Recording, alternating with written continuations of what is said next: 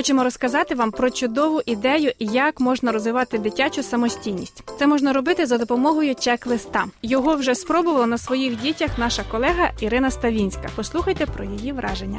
Взагалі, чек-лист це дуже крута штука для тих, хто бажає навчити дітей до самостійності. Говорю з власного досвіду. Мій старший син, коли ми вранці дуже швидко збиралися в школу, і ми поспішали, нічого не встигали. І ось коли в останню хвилину я подивилась на ліжко, і воно було не застелене, я запитала: сина, знову ліжко не застелене? Він мені сказав: Мама, тобі доведеться наді мною попрацювати. Ось тоді я згадала про цей чек-лист і вирішила попрацювати над своєю дитиною. Ось ми вже майже три тижні ведемо наш чек-лист, і є свої плюси і мінуси.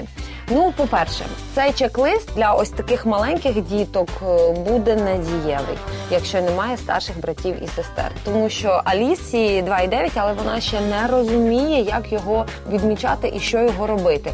Вона бачить, братик відмічає і вона собі щось там калякає. Але за частіше за все відмічаю я з нею. Відмічаємо ми ось що чи застелене ліжко, чи почищені зуби, чи читав він зранку. І ще тут є у нас дві, ну якби пусті графи. Я їх відмітила як іграшки, щоб він вчився також збирати свої іграшки, а також посуд, тому що у нас є така проблемка. Це ми не забираємо посуд за собою, коли поїли. Ми домовились е, про призи, якщо е, дитина буде відмічати, адже без нагороди, без мотивації навряд чи це буде діяти. Ну можливо, в декого. Отже, ми домовилися, що за один тиждень ми допускаємо 10 пропусків. А якщо їх більше, подарунок ми не отримаємо. На другому тижні допускаємо вже 8 тільки пропусків. На третьому тижні ми е, вже до 5 дійшли.